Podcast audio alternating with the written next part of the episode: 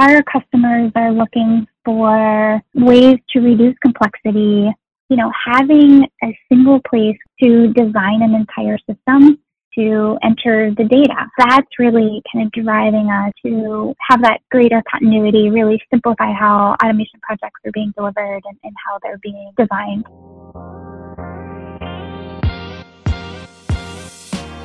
On this episode of Embedded Insiders, Julie Robinson, Director of Product Management at Rockwell Automation, gives us an introduction of the company's recently announced FactoryTalk Design Hub, a software hub designed to ease and accelerate cross collaboration and productivity for automation design teams. Then, we're finally back with another success story about how Keysight, Wind River, Vodafone, Intel, and Radisys came together to design, develop, and test a disaggregated multi vendor green O-RAN solution to manage high traffic and power consumption in radio access networks. But first, Brandon and Rich highlight some of the technologies, products, and solutions that were featured at the much anticipated Electronica 2022 Electronics Trade Fair. Hello, and welcome to the Embedded Insiders. I'm Brandon Lewis, editor in chief of Embedded Computing Design, and I'm here with Rich Nass, the EVP and brand director of ECD. How you doing, Rich? I'm doing okay now. I'm finally back from lots and lots of travel, but and it is certainly nice to be home, back in the warm climate. That's for sure. Well, where were you? The most important part of my travel that pertains to the Embedded Insiders is that I spent a week at Electronica in Munich they do the event every other year, and two years ago was canceled because of COVID. So it's been four years, and um, I got to say it was a it was a good show in terms of the number of exhibitors, the number of attendees, and the overall buzz that was there was pretty high. So um, I would say it was a success. One of my favorite cities. Did you take a picture and yeah? Did you take your picture in front of the Glockenspiel? Uh, no, as you know, I tend to go to the show, focus, and go home. Oh, a, boo! Yeah. We also have one of the world's biggest beer halls there, Hofbrauhaus. Yes, uh, I got in the morning of the first, or what we call day zero, so um, I did not have time to carouse. It was interesting though. The day before I got there was the NFL game between the Bucs and the Seahawks and it was it was a day later and the town was very much decked out for these two teams and people were tom brady crazy. Lots of people wearing brady jerseys and there were banners in a lot of the windows of the pubs. It was pretty interesting to see that. See any jerseys at the messe? I did not see a jersey at the messe not a one. Uh, i was wondering if the buzz you saw at the show was because of because people were tom brady crazy uh, no, the buzz was because electronica is back and people are excited to be at an event. What were some of the big themes you saw there? Uh, the biggest theme was what they're calling the electric electrification of everything, taking these things that are not necessarily electronic and making them electronic. And the, the, the biggest one there was automotive just making automobiles smarter and smarter. But also, white goods are becoming significantly smarter. And I don't even know if I like that idea or not, but it is what it is. Your refrigerator is connected to the internet, so it knows when you don't have milk and makes a list on the um, the GUI in front and all that stuff. Are we gonna coin a new term now? The EOE, electrification of everything. Yes. Well, I think IoT certainly covers it, and it's just expanding out the IoT. And the other thing that's really important, obviously, when you're in Germany, is the industrial aspect. Taking these manufacturing, robotics, automation systems that may be old, 10, 20, 30 years old, and putting them on the internet and electrifying them. I always get a little confused when people talk about, you know, electrification because I always figured that those things had electricity anyway. Um, a lot of the things that are that are in question, but um, you know, whatever you need to do to spin it and sell it, I guess. Exactly. Yeah. I, in, in a lot of cases, it's not doing anything different, putting a nice phrase in front of it, but it, but it does work, as you say. We held some tech sessions in one of the theaters on the show floor.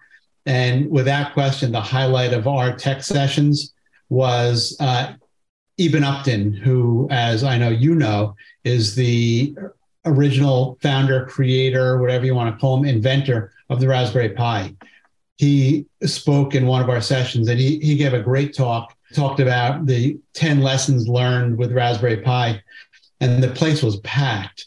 There were people in every seat in the theater, there were people in the hallways straining to get in. And when he was done speaking, we had another speaker up right after him, and we had to sort of move people out of the way to get the next speaker because people wanted to speak to him, uh, have their picture taken with him. They were even autographing things, which I thought was pretty cool. So he's a uh, superstar in yeah, embedded, was, without a doubt. I was gonna say the the uh, embedded Hall of Fame, Eben Upton, inducted in 2022. It sounds like. Um, what were some of the some of the ten things that he learned about from Raspberry Pi that that he presented on? Do you, do you remember any of them? It was more about uh, lessons learned, and not it wasn't Raspberry Pi specific. It was things like code reuse, smaller is better, how important it is to market properly, things like that. That's pretty cool. I know that you got a picture with him, which is up on our social media channel. So if anybody wants to see Rich Cheese, I didn't knock anybody down to get in to get my picture taken with him. I, I figured since I was running the show, I should be at the front of the line. So I That's not what I heard. The front of the line, and I did get my picture taken with with Evan. So uh, that I was pretty proud of. Well, check it out on uh, the Embedded Computing Design social media channels. But there was another big thing that we did at uh, Electronica that I heard of, even though I wasn't there. It's Best in Show. Isn't that correct? Yes, we at some of the major events we we do Best in Show awards, and it's literally the Best in Show from people who are exhibiting. And I think we came up with a total of six awards that we gave out for people who really went above and beyond with these products. These these things really stood out amongst the competition. And I can ramble off the list if you'd like, if that's what you want to hear. Sure, you can ramble off the list, and or you just want to pick out one or two of your favorites. Sure. One was an automotive MOSFET. I guess you got to be a geek to think a MOSFET is cool, but um, they came up with this technology to for automotive applications to keep a very high power device cool enough that it functions properly and doesn't affect the other devices on the board. Was that the was that um the uh, Halfbridge uh, IC from Navitas, or, or was that something else? No, that was from onsemi. I'm sorry if I didn't say that in, in, the beginning. And then there was one from Navitas who, who also won an award with, uh, again, component. It's interesting because we're actually seeing it, a few years ago, it was always silicon carbide versus GaN, and they were always mentioned together. And now it seems like silicon carbide has taken on a life of its own and really taken off and is so many applications and shipping in such high volumes. But anyway, um, all that said, the device that did win our best in show was was a GaN device, the half bridge power IC from Navitas Semiconductor. Uh, what they did was pretty in- innovative. So if you want to see the rest of them, you can check them out on our website uh, we have pictures with with all the winners, and and we have we have links to all the data sheets of, of all these products that won and and why they won.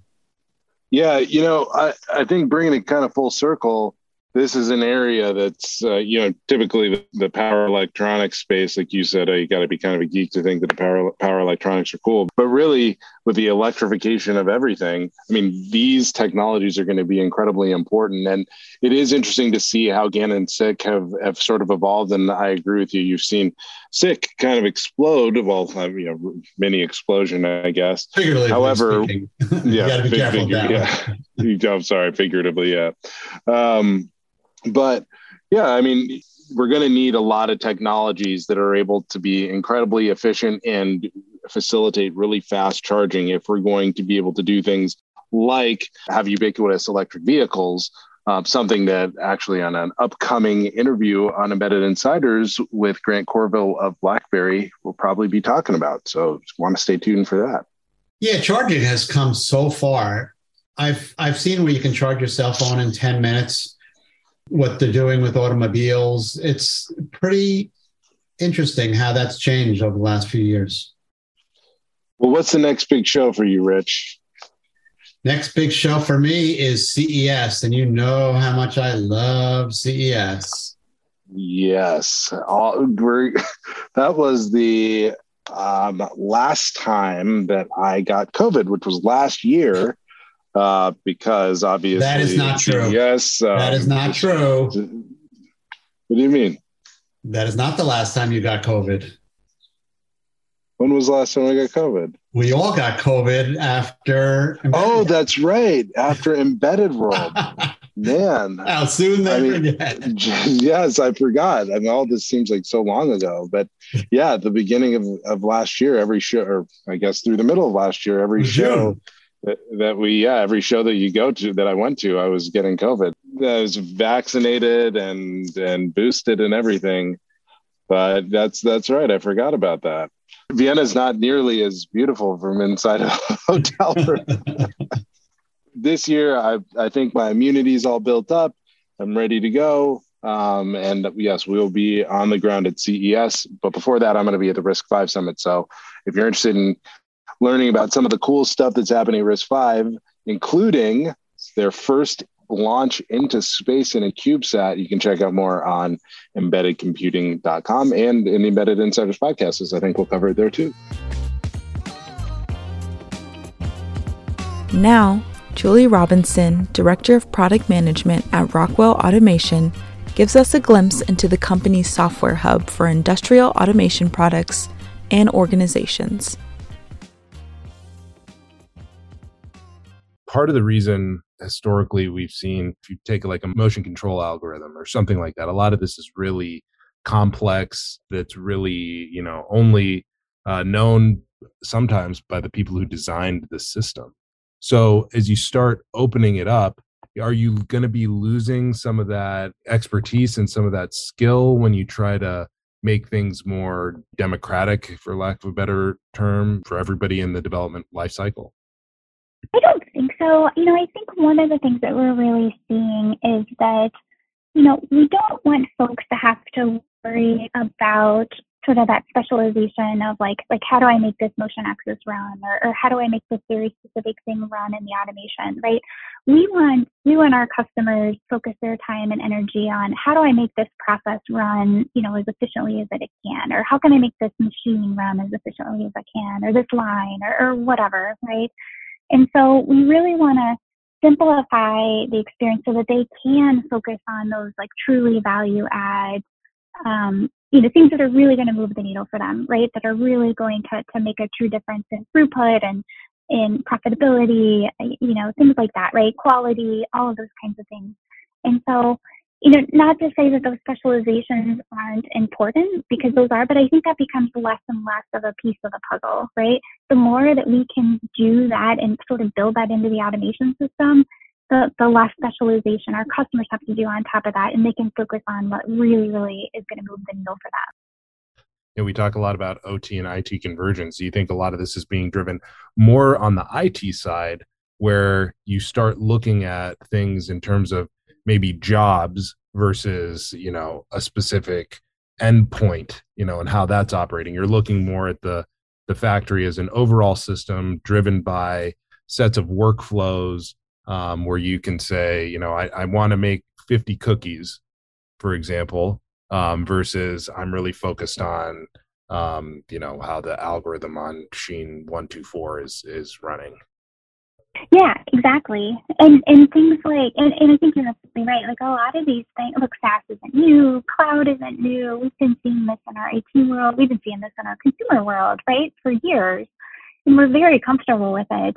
But, you know, our manufacturing industry, like the OT space is traditionally, you know, slower to adopt. We're a little bit more of a laggard in the OT space. And so you know, it takes it takes a little while. We want to make sure everything is proven. We want to make sure we feel comfortable in that space. but I think I think that 100% is is also helping drive drive the behavior because we see it every day in our our lives you know, kind of even outside of the OT space, right? Because we see it in our consumer lives and, and we see it because it is so prevalent. So, how can collaboration tools help enhance the productivity and efficiency of control system development, production, and maintenance, if at all?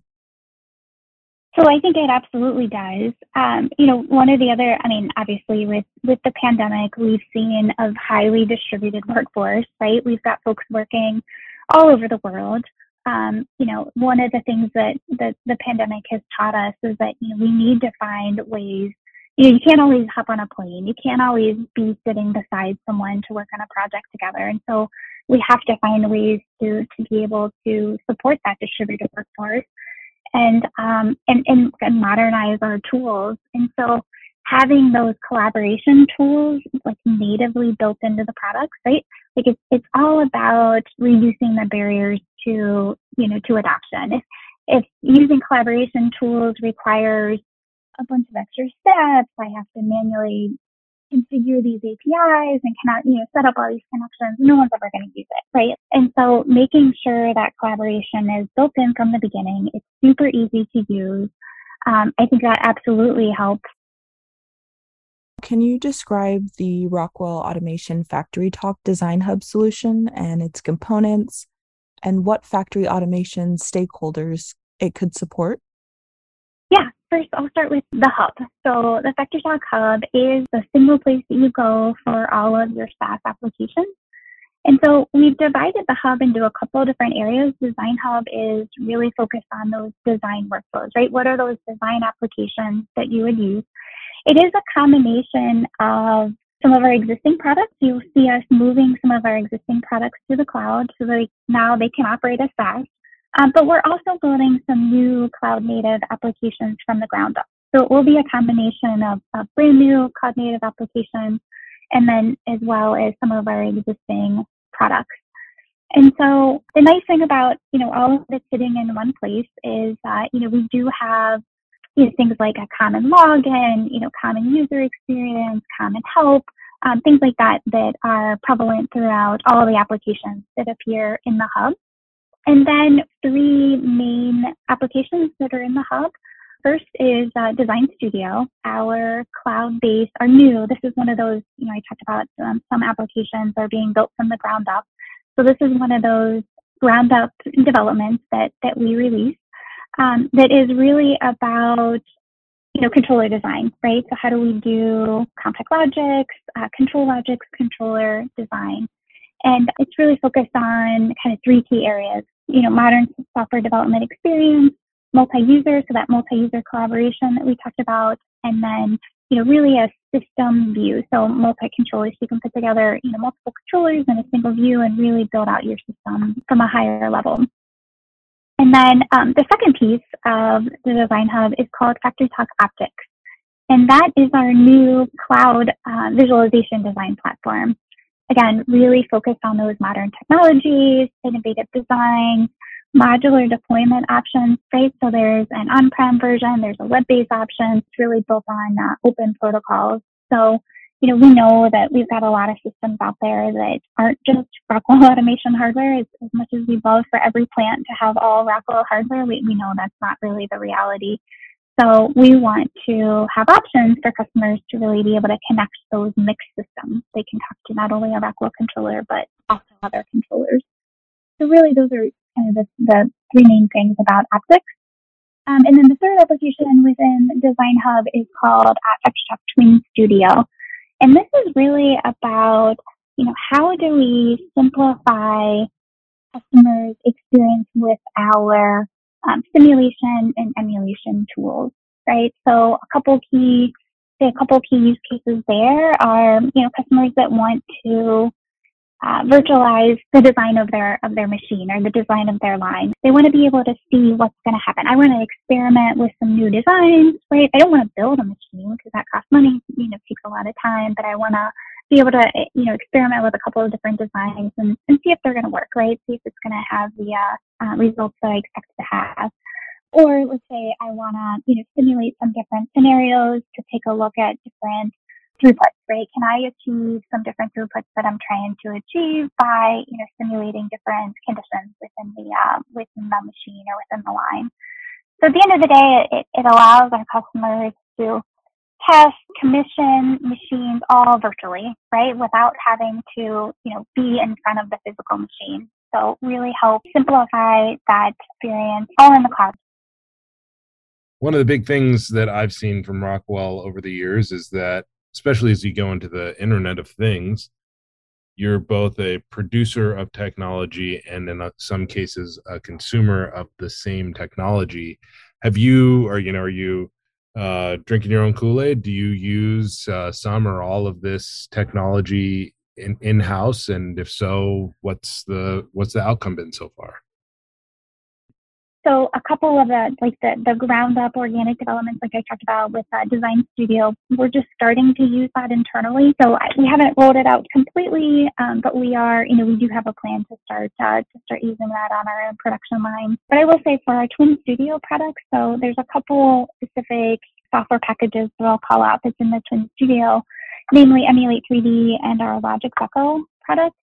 Um, those we have uh, we have absolutely used those in our own facilities. Um, so Emulate 3D is a is a um, design you know simulation emulation tool, and so we have a a contactor line that's in that's running in Milwaukee, and um, we um, it was a new line that we built but we uh, designed the entire system using emulate 3d we tested the entire system using emulate 3d and one of the values that we saw um, was that you know it really cut our commissioning time significantly because we could find so many of those errors right? Whether it was code errors whether it was um, like machine, you know, like the machines weren't quite in the right location or they didn't have the, the right integrations between machines, kind of machine to machine interactions, like either those weren't right we were able to catch all of that before we showed up on site with all of the equipment, right? So, so we were able to cut commissioning time significantly and uh, and really set up that time, you know, that on-site time of, of getting the line up and running. And, and Echo is our uh, controller, uh, our controller emulation. So it will, um, you know, it'll emulate a physical controller. And so we started using that in a lot of our, like for a lot of our trade shows, you know, instead of taking a ton of physical controllers, a ton of hardware with us, we, you know, we take Echo because it's a software product. Um, we've started using it a lot of our internal testing where that makes sense too. So it's really helped reduce our, our costs of, um, you know, capital. You know, we can show value, you know, over time. We continue to show how we're kind of building out this vision of the future with um, industrial automation enabled by the cloud. Finally, listen how members of the ORAN Alliance are testing a solution designed to make radio access networks more open and minimize the effect wasted energy has on networks' cost and power consumption without sacrificing the user experience. Unless you're a network engineer, you probably don't think about how much energy the mobile network infrastructure that connects our smartphones and other gadgets consumes. But if you did, you'd be shocked. According to the International Energy Agency, global data transmission networks consume 260 to 340 terawatt hours of electricity in 2021. That's roughly the same amount of energy that England, the country, consumed in the same year at 333.2 terawatt hours. There lies one possible explanation as to why your mobile service bill has remained roughly the same over the last 10 to 15 years. Because operators have to pass along those energy costs. So, energy costs for mobile networks, as we know, accounts for up to 40% of their costs. And the radio access network really accounts for more than three quarters of, of what we're looking at from that 40%. Says Ang Wei Ku, Director of Technology at Keysight Technologies. Energy is such a big expense because the RAN infrastructure currently supports peak traffic levels at all times in order to deliver the quality of service we expect. So, whether it's in the middle of the workday or the middle of the night, mobile network RANs are drawing the same amount of power. Meanwhile, the average cost of a kilowatt hour in the United States has almost doubled since 1990, With no end to those increases in sight, members of the ORAN Alliance, an organization dedicated to making radio access networks more open, intelligent, and interoperable, held a global plugfest in the spring with the goal of designing and testing disaggregated green network infrastructure that can adjust power consumption according to real time traffic data. In other words, when demand is high and the network needs to run at high capacity, requisite power will be made available. When demand is low, less power will be delivered. We used live mobile network traffic, such as the peak traffic, which occurs during the commuting hours or after school hours. Um, and then we use the quiet times when most of us are asleep. Says Nicoletta Petroni, Open RAN Senior Engineer at Vodafone. Based on these patterns, we managed to utilize the different power management um, um, tools and techniques to make sure that whenever the traffic is low, we can change the power state of our setup, of our solution. And whenever there is high peak traffic, we would change again the power state uh, to make sure that we can support this traffic. The 2022 ORAN Alliance Plugfest occurred at the University of Utah's Powder Laboratory, a facility dedicated to mobile networking experiments. It was attended by engineers from the Vodafone Group, Intel, Keysight Technologies, Radisys, and Wind River Systems. The Plugfest was the first phase in a three phase project to create a common approach to evaluating, testing, measuring, and monitoring the energy consumption of disaggregated open RANs. From there, steps can be taken to adjust the amount of power delivered to parts of the RAN infrastructure based on need.